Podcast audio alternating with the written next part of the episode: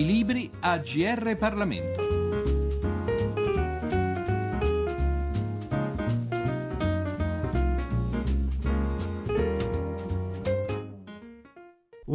Saluto, un cordiale saluto a tutti gli ascoltatori da Giorgio Cirillo. Con il libro che presentiamo oggi ci occupiamo di Tangentopoli e per quanto relativamente recente sia quella vicenda che ha mutato radicalmente la scena politica del nostro paese, possiamo dire che quella di cui parliamo è ormai una pagina di storia. Il saggio in questione è L'inganno di Tangentopoli, dialogo sull'Italia a vent'anni da mani pulite. Pubblicato dalla Marsilio Editori, il libro è scritto da Gaetano Pedullà, giornalista, e da Renato Altissimo, che quella vicenda visse e racconta in prima persona. Ed è dunque all'ex segretario del Partito Liberale e più volte ministro che chiediamo da quando parte l'evento narrato nel libro, da quando parte cioè quella che ho definito una pagina di storia parte dalla, evidentemente dall'inizio degli anni 90 quando avvenne quello che chiamiamo Tangentopoli, il fenomeno con cui venne praticamente distrutta per intero la classe politica che aveva governato l'Italia fino a quel momento. Le ragioni per le quali questo avvenne sono nel libro descritte con, credo e spero, sufficiente chiarezza, cioè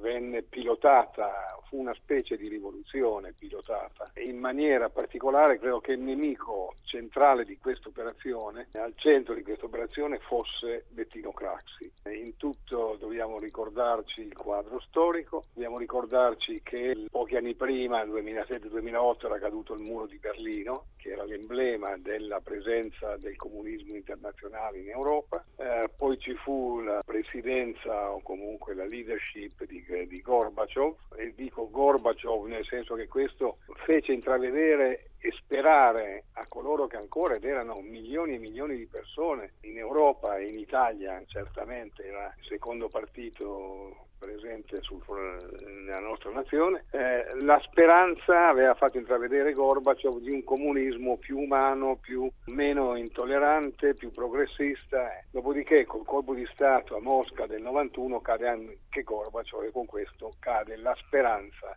eh, di un comunismo riformato. C'era una generazione in Italia che aveva giocato tutto sulla possibilità di arrivare al potere prima con il compromesso storico e poi con un'operazione che voleva essere di eh, recupero della storia del PCI e coniugandolo con probabilmente una democrazia cristiana più disponibile. Ebbene, tutto questo stava accadendo di fronte alla sfida che aveva posto Craxi. Craxi aveva posto la sfida di una socialdemocrazia europea alla Mitterrand in Francia, il suo modello era evidentemente quello, un'operazione con la quale assorbire quello che c'era del vecchio PCI, come aveva fatto Mitterrand col PCF in Francia, e diventare la la forza traente di una rivoluzione intellettuale, ma soprattutto una rivoluzione riformista, virgolette, che avrebbe dovuto allinearci alla modernizzazione che era avvenuta già negli altri paesi europei. Penso non soltanto alla Francia, penso alla Germania, ma penso alla Spagna. Questa eh, era una minaccia troppo pericolosa per uh, quella generazione del PCI. E ricordo, e viene citato nel libro, un passo nel libro di Romano che si intitolava Compagni di scuola, quando D'Alema dice eravamo come una tribù isolata in un Grand Canyon e al fondo del Grand Canyon c'era Craxi che ci avrebbe distrutto al nostro tentativo di uscire dal Grand Canyon. Quindi l'unica strada per noi era distruggere Craxi. Questo è citato sono le parole di D'Alema, mai negate, e sono secondo me il buon succo di questa storia. Eh, nasce da questo Tangentopoli, eh, la reazione a Tangentopoli diventa il, il berlusconismo, e cioè si, ci si inventa un partito moderato che eh, si contrapponeva alla sconfitta di tutti gli altri partiti moderati che erano stati partiti laici, dai liberali ai repubblicani ai socialdemocratici, ai socialisti, eh, riformatori di Craxi e a quella parte della democrazia cristiana che era stata colpita da Tangentopoli. Anche qui Tangentopoli era molto strabica perché ci furono interi settori della politica che, venne, che vennero soltanto sfiorati dall'operazione di Tangentopoli. In primis il Partito Comunista, in cui ci fu soltanto il famoso caso di un funzionario che venne beccato con le mani nel sacco. E nella stessa sinistra democristiana mi pare di ricordare che a parte il povero Mannino che fu una vittima però di beghe siciliane non ci furono altre persone che vennero coinvolte. Quindi si salvarono segmenti specifici della politica che furono il contraltare all'operazione poi del moderatismo berlusconiano. Però tutto questo nasceva, se mi consente il termine, con una democrazia bastarda, nel senso che le sue origini non nascevano da valori ideali, da storie che avevano consumato le, le esperienze e maturato quindi le necessità e le capacità di governo. Era stata quella che io definisco una vera e propria rivoluzione. Nel libro si descrivono tutti questi passaggi, si danno anche citazioni, si, si portano elementi di prova, o perlomeno di prova per quello che riguarda gli autori, magari per gli altri non sono affatto prove. Eh, se però mi consente c'è una prova generale di verità che è l'Italia che abbiamo di fronte oggi. Abbiamo distrutto quell'Italia dell'inizio degli anni 90 e a quell'Italia abbiamo lasciato una serie di macerie che viviamo tutt'oggi. C'è una cosa per tutte che dà l'esempio di quello di cui sto dicendo. Per la prima volta nella storia del nostro Paese, dopo la fine della guerra, si è assistita alla rielezione di un capo dello Stato, nemmeno giovinetto, per l'incapacità assoluta del Parlamento, delle forze politiche di riuscire a trovare delle indicazioni per la successione al capo dello Stato, che per fortuna è una eccellente persona, abbiamo avuto la fortuna di avere un grande cultore democratico al vertice eh, delle nostre istituzioni, ma la stessa formazione del governo, di grande coalizione, cosa che non era mai successa in Italia. Tutti questi sono i sintomi di un malessere gravissimo che porterà a far finire rapidamente anche la seconda repubblica. Quello che occorre fare, e spero che questo libretto con Gaetano abbiamo scritto cercando di descrivere quelle pagine di quei giorni, se può dare un messaggio di speranza, è che oggi è tempo di riscoprire la politica. Possiamo dunque dire che furono cancellati letteralmente partiti storici senza che si arrivasse a sostituirli, questa la tesi del libro, con compagini più capaci di affrontare i tempi nuovi. Socialdemocratici, liberali, repubblicani vennero spazzati via. Caduta la democrazia cristiana, che era stato un baluardo, eh? Probabilmente i laici sarebbero diventati un momento di riferimento importante, più solido e più ampio di quello che sono stati fino a quel momento. Quindi bisognava distruggere anche quelli, e cosa che venne fatta puntualmente. Sicuro, la violenza fatta alla politica. E quindi questi sono i frutti di quella violenza, che hanno dato come risultato un bastardo, perché quello che abbiamo di fronte non è un sistema politico, ma è un sistema bastardo della politica. Quindi bisogna avere il coraggio oggi, la pazienza di ricostruire, di riparlare, soprattutto di raccontare, come concludo nel libretto, parlando a Tommaso, a Federico, che sono i miei nipoti di 14 e 15 anni, e dire ragazzi, noi ci abbiamo provato, ci è andata male, adesso tocca a voi. Leggiamo ora un brano tratto dal libro, un brano il cui titolo è Breve storia di Mani Pulite. Tangentopoli inizio il 17 febbraio 1992 con l'arresto dell'ingegner Mario Chiesa, un esponente del Partito Socialista Milanese, presidente del Pio Albergo Trivulzio. L'uomo fu colto in flagrante mentre intascava una tangente da 7 milioni di lire, una cifra modesta, tanto da spingere il segretario del partito Bettino Craxi a definire Chiesa un mariuolo isolato e negare l'esistenza di un sistema di corruzione a livello nazionale. Messo sotto interrogatorio dal PM Antonio Di Pietro, Chiesa però rivelò che tutti i partiti intascavano tangenti e il meccanismo era diventato una prassi per ottenere gli appalti pubblici. Subito dopo le elezioni politiche di aprile che videro un tracollo di PDS e rifondazione comunista eredi del PC, la Procura di Milano cominciò ad arrestare molti industriali e politici con l'accusa di corruzione. Il pool di magistrati che aveva in mano l'inchiesta utilizzò anche metodi fin troppo decisi. Spesso gli indagati venivano arrestati all'alba nelle loro abitazioni e interrogati il più tardi possibile, talvolta dopo diversi giorni, quando il clamore sulla stampa ne aveva rovinato l'onorabilità. Tanti iniziarono così a confessare o a raccontare circostanze senza riscontri e l'inchiesta si propagò velocemente ad altre città.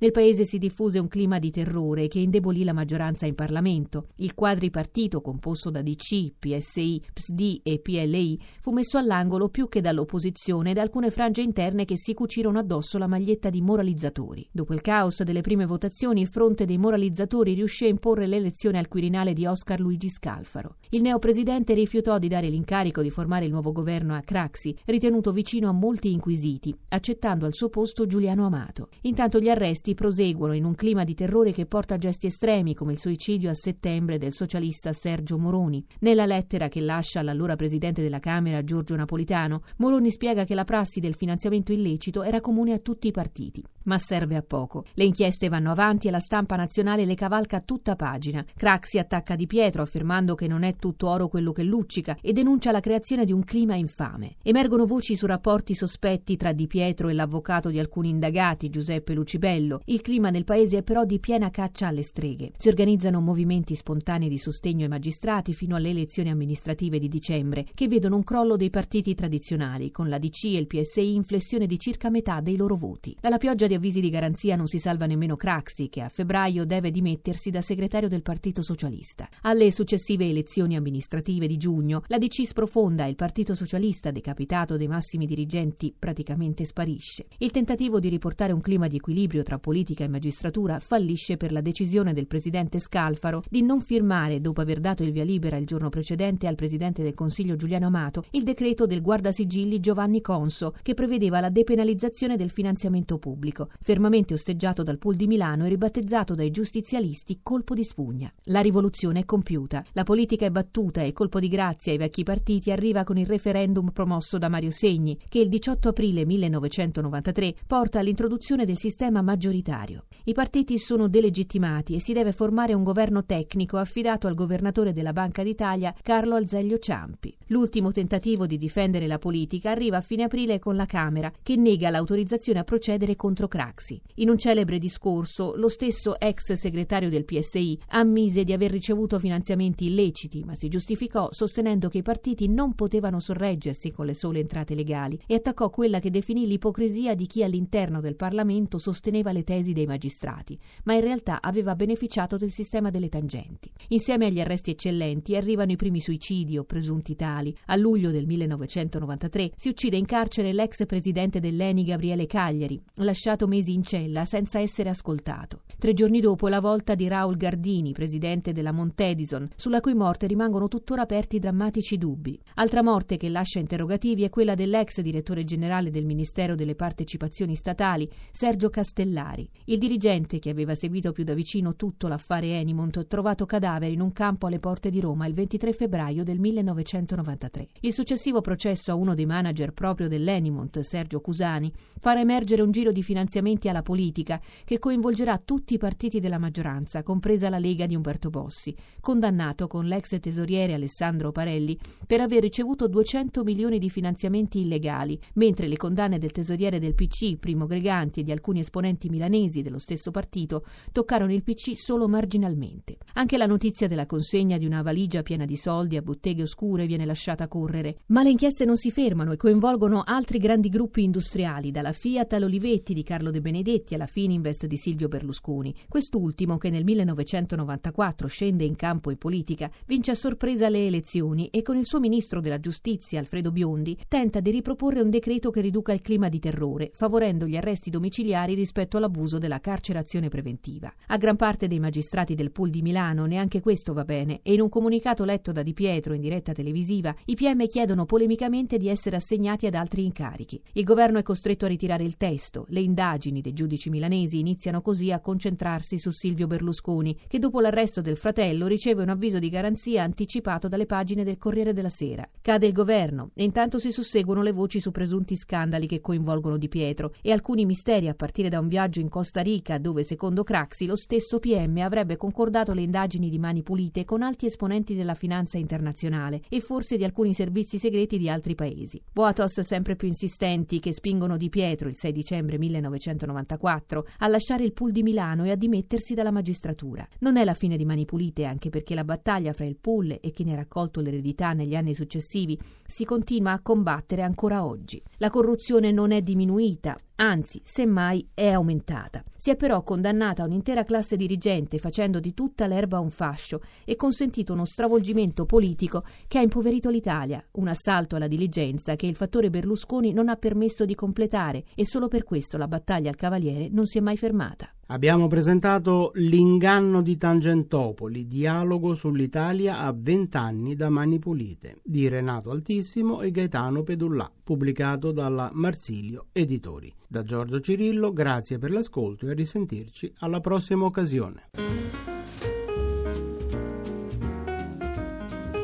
I libri AGR Parlamento.